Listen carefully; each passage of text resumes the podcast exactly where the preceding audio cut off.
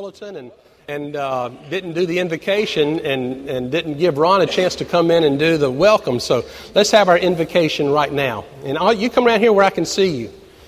Y'all are too nice looking for me not to be able to see you. We're so glad you're here. I hope y'all are planning on being in church next Sunday too for Easter Sunday. That'll be a real highlight for us. But let's have our invocation right now. We're going to pray. Dear God, we thank you for this day. We thank you for the opportunity to be in your house of worship, for the folks who've gone before us to make these beautiful facilities possible for us to enjoy today. Help us be faithful in our calling in this hour to make the way for those who follow. And now be with us in Happy Club. And we thank you for the faces of these smiling children, the families they represent, and their futures dedicated to you. In Jesus' name we pray. Amen. All right, Miss Macy Hand has the Happy Club bag. Come have a seat, Miss Macy. All right, what do y'all think she brought? Any idea? It feels soft. Macy, I'm going to have to have some help. Let's see what we have here.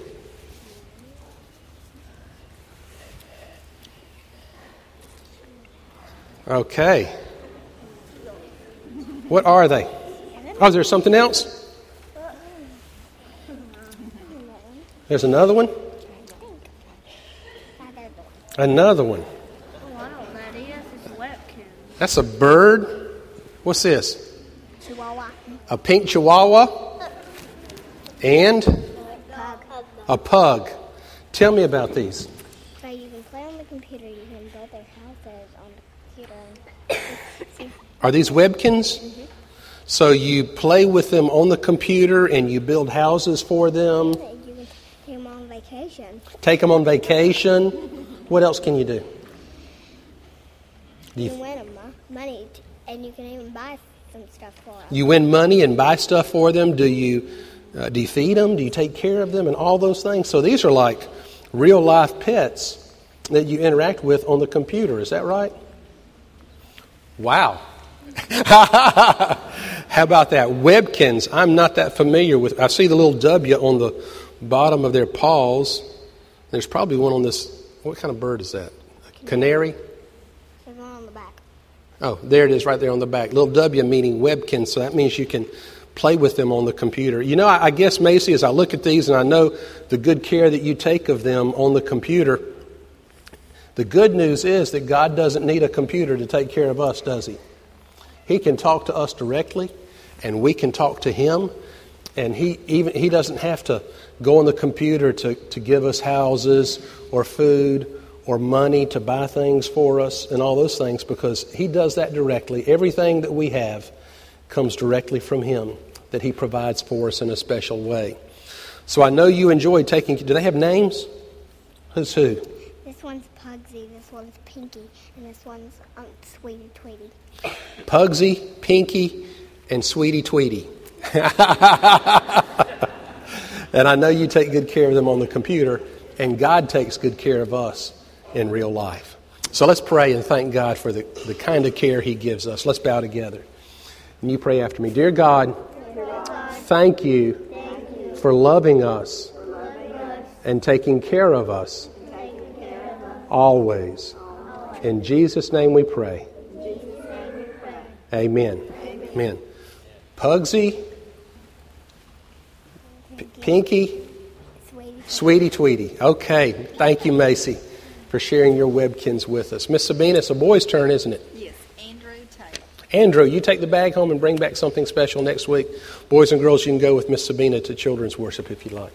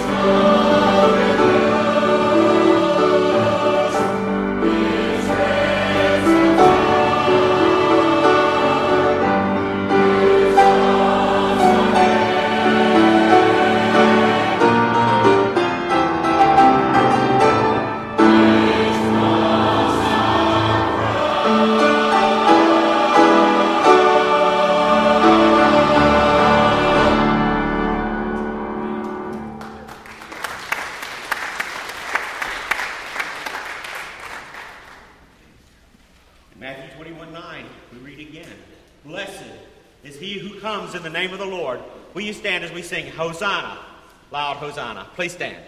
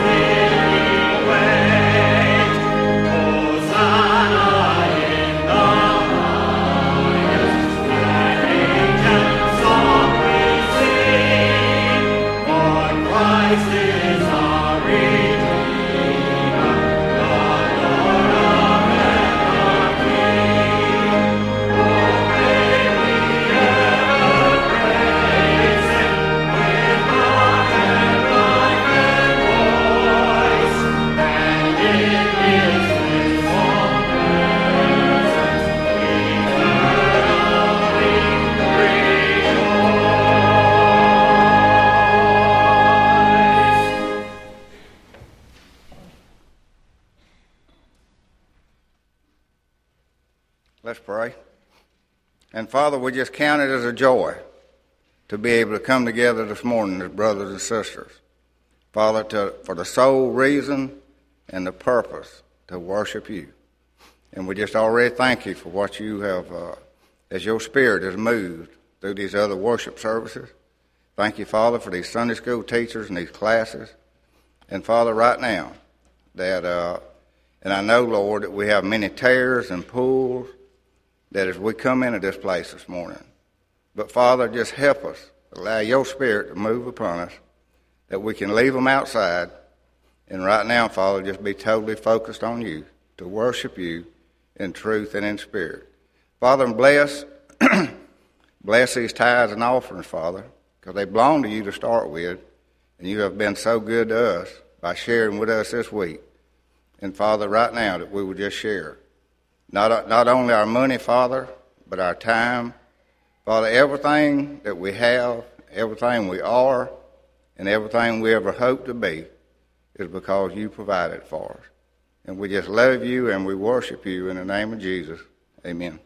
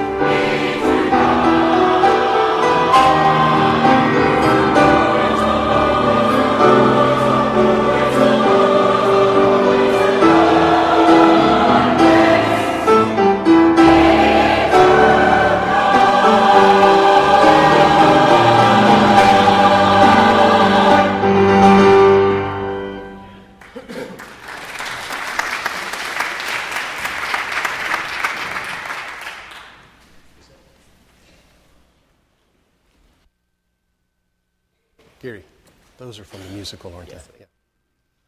I just wanted to confirm with Gary, those will be in the musical tonight. The Christ, the cross, the crown. You already noticed part of the set behind me. But uh, I hope you plan to come 7 o'clock here in our sanctuary, and, and not just yourself, but bring someone who's unchurched or unsaved. Um, sometimes music penetrates the heart in ways that the spoken word cannot. And, and we hope that some unsaved people will find the Lord Jesus tonight in this music. We are in a series of signs, the seven signs in the first 12 chapters of the Gospel of John. And this is the sixth one. And it just so happens that next Sunday is the last one, the seventh Sunday. The seventh sign is the raising of Lazarus from the dead. So it'll be an appropriate sign to consider on Easter Sunday. But the sixth sign today is the miracles, and I call them two miracles of sight and blindness that occur in John chapter 9. It's an amazing chapter. And, and the way John presents it, two miracles occur that day. We usually just recognize the miracle of the blind man who is made to see. But there's a second miracle that also happens. John 9, 1 through 7. As he passed by, he saw a man blind from his birth, and his disciples asked him, Rabbi, who sinned, this man or his parents, that he was born blind? And Jesus answered, it was not that this man sinned or his parents, but that the works of God might be made manifest in him. We must work the works of him who sent me while it is day. Night comes when no one can work. As long as I am in the world, I am the light of the world. As he said this, he spat on the ground and made clay of the spittle and anointed the man's eyes with the clay, saying to him, Go, wash in the pool of Siloam, which means sent. So he went and washed and came back seeing. Now, in the ne- these next verses, there is controversy among the Jewish leaders about how this happened and who did it, and they wanted to argue with the man who was healed. And so we come to verse 24. A second time, they called the man who had been blind and said to him, Give God the praise. We know that this man, speaking of Jesus, was a, is a sinner. He answered, Whether he is a sinner, I do not know. One thing I know that though I was blind, now I see. They said to him, What did he do to you? How did he open your eyes? He answered them, I've told you already, and you would not listen. Why do you want to hear it again? Do you want to become his disciples too? Being a little sarcastic there. Of course, they didn't like it. They reviled him, saying, You are his disciples, but we are disciples of Moses. We know that God has spoken to Moses, but as for this man, we do not know where he comes from. The man answered, Listen to this. Why, this is a marvel. The word there means miracle. You do not know where he comes from, and yet he opened my eyes. We know that God does not listen to sinners, but if anyone is a worshiper of God and does his will, God listens to him. Never since the world began has it been heard that anyone opened the eyes of a man born blind. If this man were not from God, he could do nothing. They answered him, You were born in utter sin, and would you teach us? And they cast him out. The man has an argument and a personal life experience that they could not debate, and still they refused. Shall we pray? Father, as we Consider this man who was born blind and had his eyes opened, and these leaders who had their eyes open yet refused to see. Help us figure out where we stand in our relationship with you. And where we are blind, Lord, open our eyes to see you and believe. In Jesus' name we pray. Amen. I know we have a lot of scientists among us, being so close to the experiment station and to, and to ABAC. If we were to impose the scientific method on this miracle, I'm not exactly sure how it would happen. I guess we would form some kind of proposal and then a hypothesis and test the hypothesis and see what the results were. And if the hypothesis were supported, we could go to the next step. If not, go back and retest uh, all, the, all the different elements that were contained therein and repeat them for a panel of judge, uh, judges until everyone was completely satisfied. Needless to say, such conditions are impossible because if they were all met, then this wouldn't be a miracle. It would simply be another experiment that could be repeated at will. But I believe of all the miracles recorded in the Bible, this one in the ninth chapter of the Gospel of John comes closest to meeting all of these conditions. Think about it. It is one of the longest detailed miracle stories in the New Testament. The evidence is examined closely. Objections to it are stated. The event is debated. It is turned inside out by skeptics who exhaust every effort to shake its validity.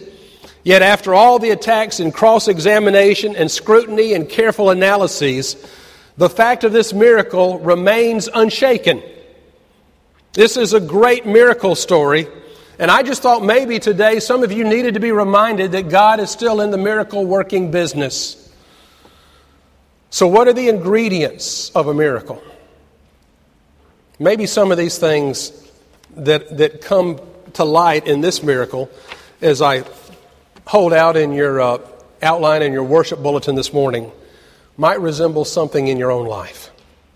First of all, there is a need, a great need. Verse 1 says, As he passed by, he saw a man blind from his birth.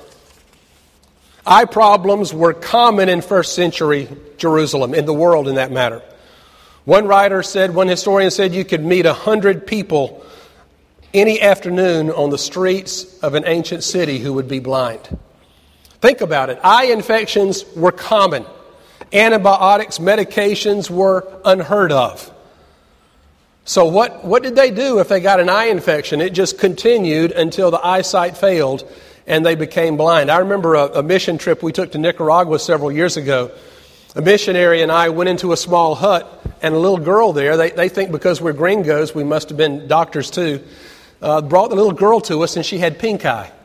And the family, the mother wanted to know, please do something, please do something. And, and the missionary looked, you know, and, and knew what it was and told her the antibiotic. Apparently, she had transferred it from one eye to another, and she said it had lasted for six months. And the missionary looked at me and said, If something isn't done soon, this girl will go blind because these infections are so rampant. The Apostle Paul, we are told in, uh, in a history by a historian, he is described as not being very attractive because he had bulging eyes. And I've often wondered if that might be the thorn in the flesh that Paul often prayed to have removed. He had some kind of eye infection uh, that, that troubled him. You know, when your eye hurts, you just hurt all over. And maybe that was Paul's problem, the thorn in his flesh. This man that Jesus passed by did not just have a temporary infection, nor was his blindness something recently affected. It says this man was blind from his birth. And verse 32 declares that there had never been a man opened his eyes, a man who had been blind from birth, who had been made to see. Evidently, the man had investigated the matter. His family had probably sent word to every healing center in the ancient world, but no answer could be found. There was no hope. Other forms of eye problems might have been treatable, but if you were born blind, there was nothing that could be done. And as far as this man knew at this point, it was permanent, no known cure. And I've wondered how many times do we find ourselves in a similar situation. We have a problem that has plagued us for a lifetime, it seems. As a matter of fact, in, chap- in, in chapter 9, verse 1, it says, it just says man. It doesn't say the man. It just says man. And it makes me think that, that maybe John uses this man to symbolize the blindness that we all have from birth. We look for solutions, we follow up leads. And yet, when the searching is over and we've tried everything, there is no hope. Maybe you have a physical problem like this man. Maybe you have a, a mental difficulty that's challenging. Maybe you have a family problem that has, has beset you. Maybe it's a spiritual problem that has been troubling you. All I know is that today we have problems attacking us from every corner.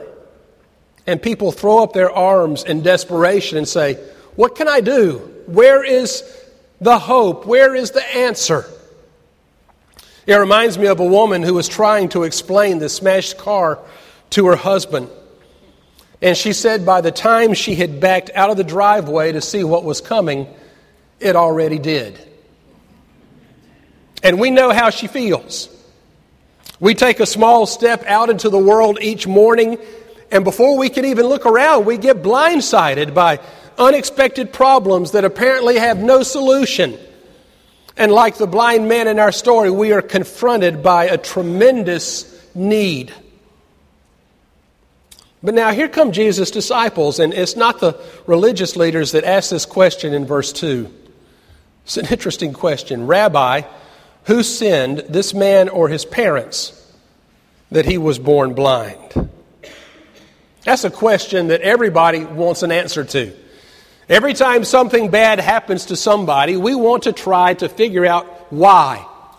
What's the cause? That way we can make a real neat little package and everything will be explained. Everything has a reason, everything has an excuse, and we can get everything all figured out neatly. We see the suffering in the world and we say, Whose fault is it? Why did this happen? Or maybe something bad happens to us and we say, Why me, Lord? What did I do to deserve this? You know, there's, there's no right answer to a wrong question. And Jesus, rather than trying to answer their question about why, which is always our question, goes a step beyond that. And he says, let's not look at why, who sinned, this man or his parents. Instead, Jesus says two things. One in verse 3. It was not that this man sinned or his parents but that the works of God might be made manifest in him. In other words, let's not try to figure out if this man is being punished for something he did or something his parents did, but let's look at this as an opportunity for God to get glory from it. That's the purpose. That God, the works of God might be made manifest in him. Maybe that is the end result of our suffering that somehow God might be glorified. And then Jesus goes on to say a second thing. Verse 4 We must work the works of him who sent me while it is day. Night comes when no one can work. In, in other words, the proper approach to suffering for the Christian is not to worry about the cause. Why did this happen? Did he bring it on himself? Was it something his parents did? Jesus said, Don't worry about that. You just do something to help. You do something to alleviate the need. We must work the works of Him who sent me. So Jesus says, when confronted by a tremendous need, don't waste time trying to figure out whose fault it is. You just give God the glory and you do something to help when you face that. That's a totally irrelevant question that his disciples asked. Why did this happen? Jesus said, Don't worry about the why. You give God the glory and you go help. The third thing I want you to see here is the great healer, because that, after all, is the main point, the focal point of this story. Here is a man of tremendous need, one who has uh, an illness that is apparently permanent and incurable. And what does Jesus do? He solves it. We see how he did it in verse 6. He spat on the ground and made clay of the spittle and anointed the man's eyes with clay and said, Go wash in the pool of Siloam. Why did Jesus do that? He didn't have to do that. He could have just said, Open your eyes and see. That's all Jesus had to say. But maybe Jesus in that day, spit was seen to have curative power. So maybe Jesus identified with their understanding and aroused their expectations, and he sent him to bathe in the pool of Siloam to see if he'd be willing to, to take a step of faith and believe the impossible. But if you don't remember anything else I say this morning, remember this. Whatever your problem, physical, mental, family, spiritual, emotional, I want you to see that Jesus cares and He can help. Now, He might not be Mr. Fix It, who puts everything back in order the way you want it to be, but He can and will bring glory to His Father through the meeting of your need if you will allow Him to help. He's a great healer. But the people who see this man born blind, who can suddenly see, are frustrated. And they challenge the man who's been healed. This is one of the most beautiful parts of the story. The Pharisees demand that this man accuse Jesus for being an impostor a sinner. And the man says, Wait a minute, whether he is a sinner or not, I do not know. All I do know is once I was blind and now I can see. He was living, breathing proof of the power, the healing power of Jesus Christ that nobody could deny, no matter how hard they tried to do so. There's nothing that will make an impact on the world like one person who is willing to stand up and say, I may not understand everything, but I am sure of this one thing. I once was a sinner and now I am saved. I once was going to hell, now I'm going to heaven. I once was blind spiritually, but now I can see, and Jesus did it. A testimony like that is living proof to the healing power of Jesus Christ. And, and let me tell you, when you give a testimony for Jesus, there will be people who will try to debate you and argue with you and challenge you. And most of the time, those arguments have no winners. You won't convince either of the truth of what you say. But one thing that no one can argue with is your testimony what Jesus has done for you, how he has changed your life. And you can tell them that, and they can take it and do with it what they want to. But one thing they cannot refute is your own testimony. So we ought not be just witnesses for Jesus Christ, we ought to be part of the evidence too. We ought to be exhibit A when we give a testimony for Jesus. And now comes the second miracle the determined blindness. Verse 29 We know that God has spoken to Moses, but as for this man, we do not know where he comes from. And the man answered, Why, this is a marvel. You do not know where he comes from, and yet he opened my eyes. In other words, the Pharisees had all the evidence before them, and yet still they reject Jesus. Our mind is made up, they said. Don't confuse us with the facts.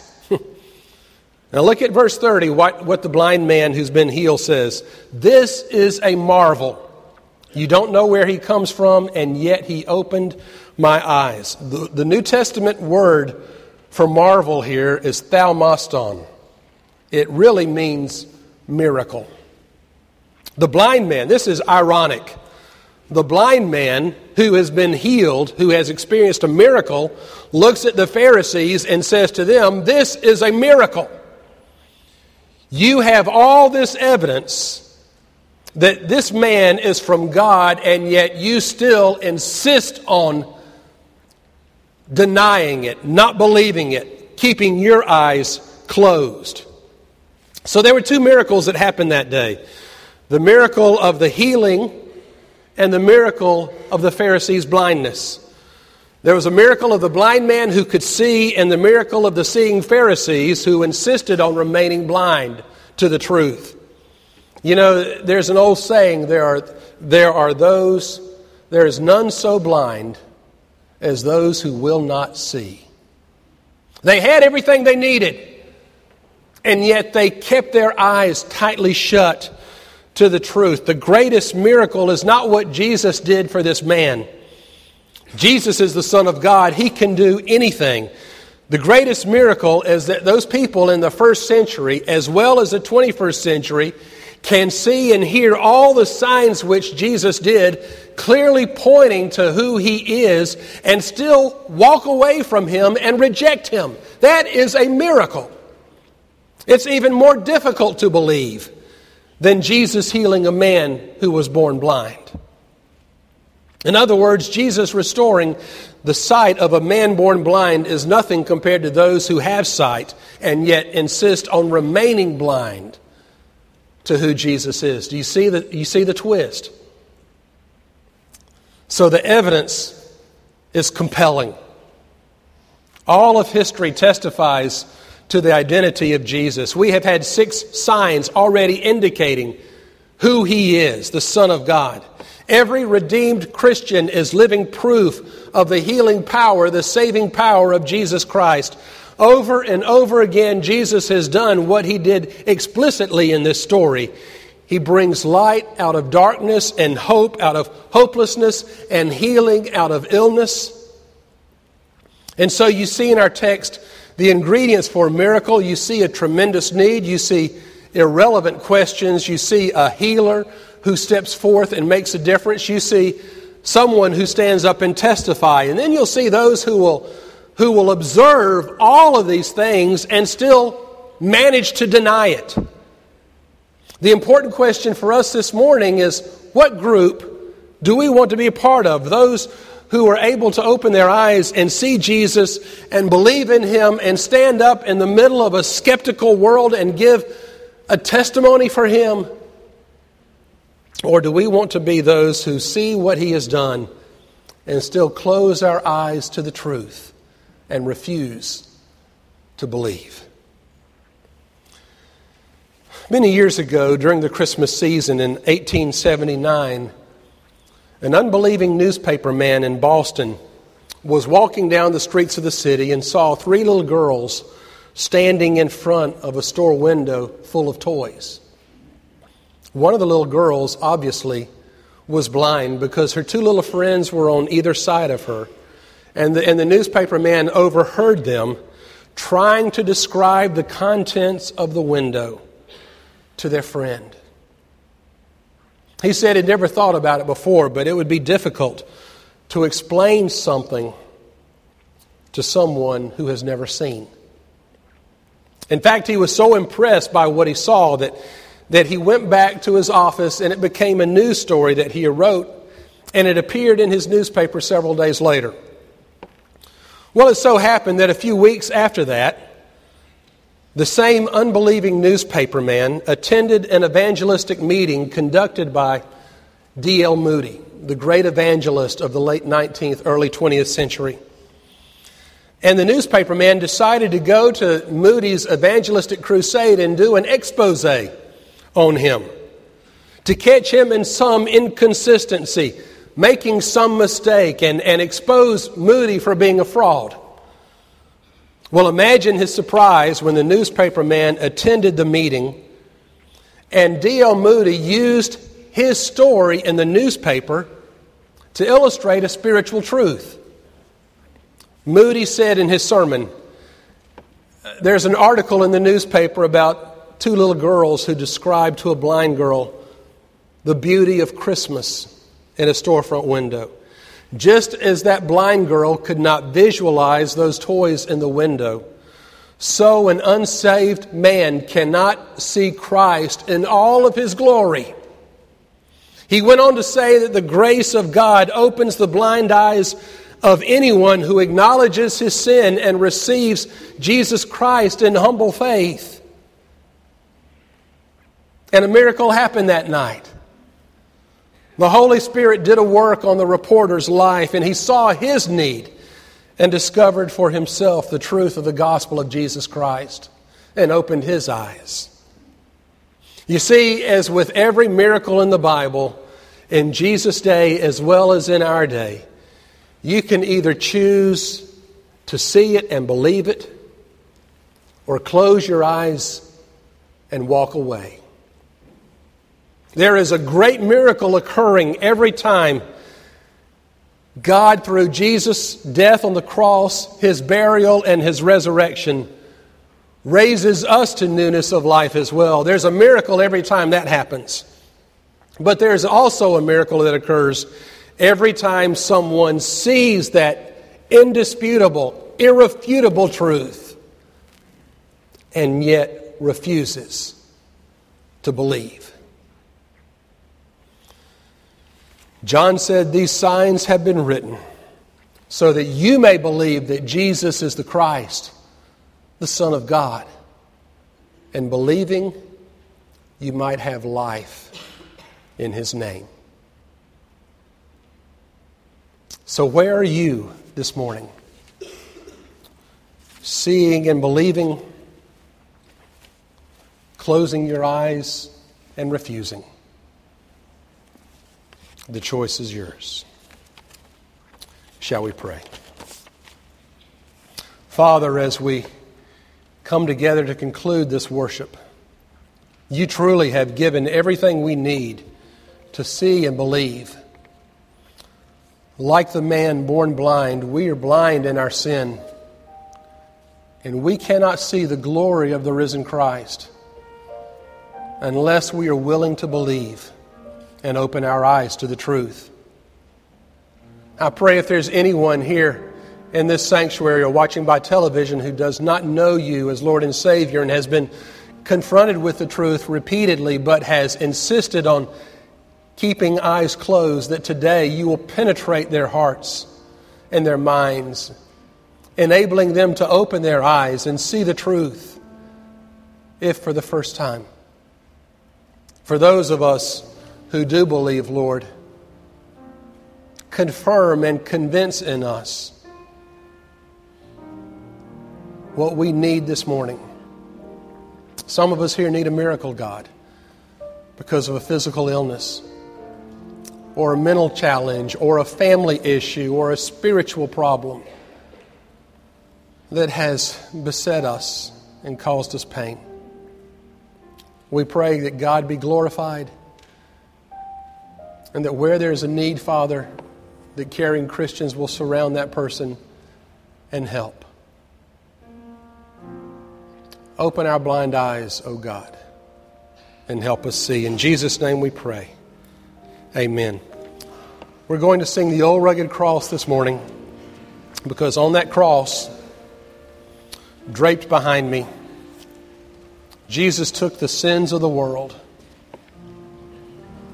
and bore them and paid the penalty for them and offers forgiveness to all who believe. If you need to give your heart and life to Jesus today, if you need to rededicate your life, if you need to join this church, this is the season to do it. This is the time when Jesus laid down his life for you and when God raised him from the dead to everlasting life. I'll be at the front to receive you. The old rugged cross, 141, you come.